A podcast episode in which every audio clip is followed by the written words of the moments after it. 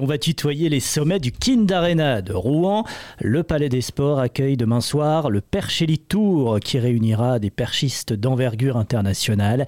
Et le plateau s'annonce une nouvelle fois très relevé cette année, nous confie le directeur de l'événement, Vincent Turpin. On a une date qui est extraordinaire puisqu'on est à une semaine des championnats du monde en salle de Glasgow. Il a fallu quand même qu'on se batte au niveau du calendrier international pour euh, garder, conserver cette date-là. Historiquement, les athlètes, quand ils viennent à Rouen, viennent pour faire de la haute performance. C'est jamais de la figuration, c'est toujours des concours de très haut niveau, aussi bien chez les filles que chez les garçons. Donc, année olympique, ça sera un concours de très haut niveau, une fois de plus. Deux athlètes font figure de favorites pour le concours féminin, la britannique Molly Caudry et la finlandaise Wilma Murto, tandis que plusieurs autres seront en embuscade, comme la française Margot Chevrier, en quête d'une performance afin de s'assurer une place aux Jeux de Paris. Pour l'instant, j'ai la qualif pour les jeux au niveau du ranking. Après, l'idée, c'est de pas arriver en étant un total euh, touriste, on va dire. Donc, ça serait par la plus grosse perte possible. La deuxième voie d'accès, qui est quand même la plus sûre, c'est les minima. Donc là, c'est 4,73 pour les filles. Et en fait, c'est une performance, une fois qu'elle est faite, c'est sûr qu'on part au jeu. Euh, le ranking, disons qu'il est un peu plus modifiable. Il y a moyen de monter dans le ranking, mais il y a moyen aussi de redescendre. Peut y avoir des filles qui passent devant dans l'année. Donc, euh, je suis quand même bien placé en ce moment, donc ça devrait le faire. Mais l'idée, c'est de faire 73. Et les organisateurs prévoient de mettre les athlètes et le public dans les meilleures dispositions possible le temps de cette soirée. On va avoir euh, des groupes de percussion qui vont accueillir euh, sur le parvis du Kind Arena les milliers de spectateurs qui vont arriver. Et dans la salle aussi, on a un jeu et un spectacle de son et lumière qui va être inédit et qui va être vraiment très particulier, euh, année olympique oblige. Le concours international débutera ce samedi à 19h30.